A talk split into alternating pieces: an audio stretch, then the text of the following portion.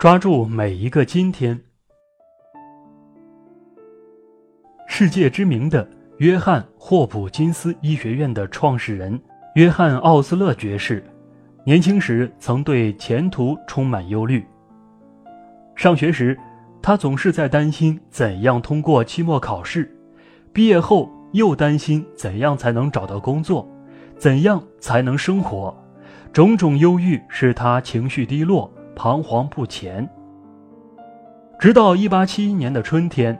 奥斯勒看到了一本书，书中有一句话使他受到莫大的启示：最重要的不是要去看远方模糊的事，而是做手边清楚的事。于是他开始明白自己应该采取的是行动。从此，奥斯勒用铁门把过去和未来隔断，生活在完全独立的今天里，每天都专心致志地处理当天的工作与生活。他认为，为明日准备的最好方法就是集中你所有的智慧、所有的执着，把今天的工作做得尽善尽美。这一理念使奥斯勒最终成为那个时代最杰出的医学家，被英皇册封为爵士，被牛津大学医学院聘为客座教授。去世后，人们为奥斯勒写下厚达。一千四百六十六页的传记，以记述他卓越不凡的一生。底特律城已故的成功商人爱德华·伊文斯，在懂得生命就在生活里，就在每一天和每一刻时刻里的道理之前，也几乎因忧虑而自杀。由于银行倒闭，他不但损失了所有的财产，还负债累累。他为此焦虑的吃不下、睡不着，直到重病卧床。不久，医生向他下达病危通知，断定他最多只能活两个月。面对即将到来的死亡，伊文斯突然平静下来，放弃了所有挣扎和担忧。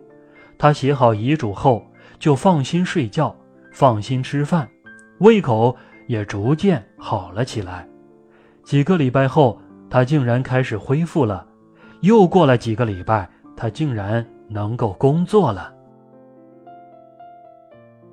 伊文斯再也不为过去后悔，也不为将来担忧，而是把所有的精力和热诚都放在每一天的生活中。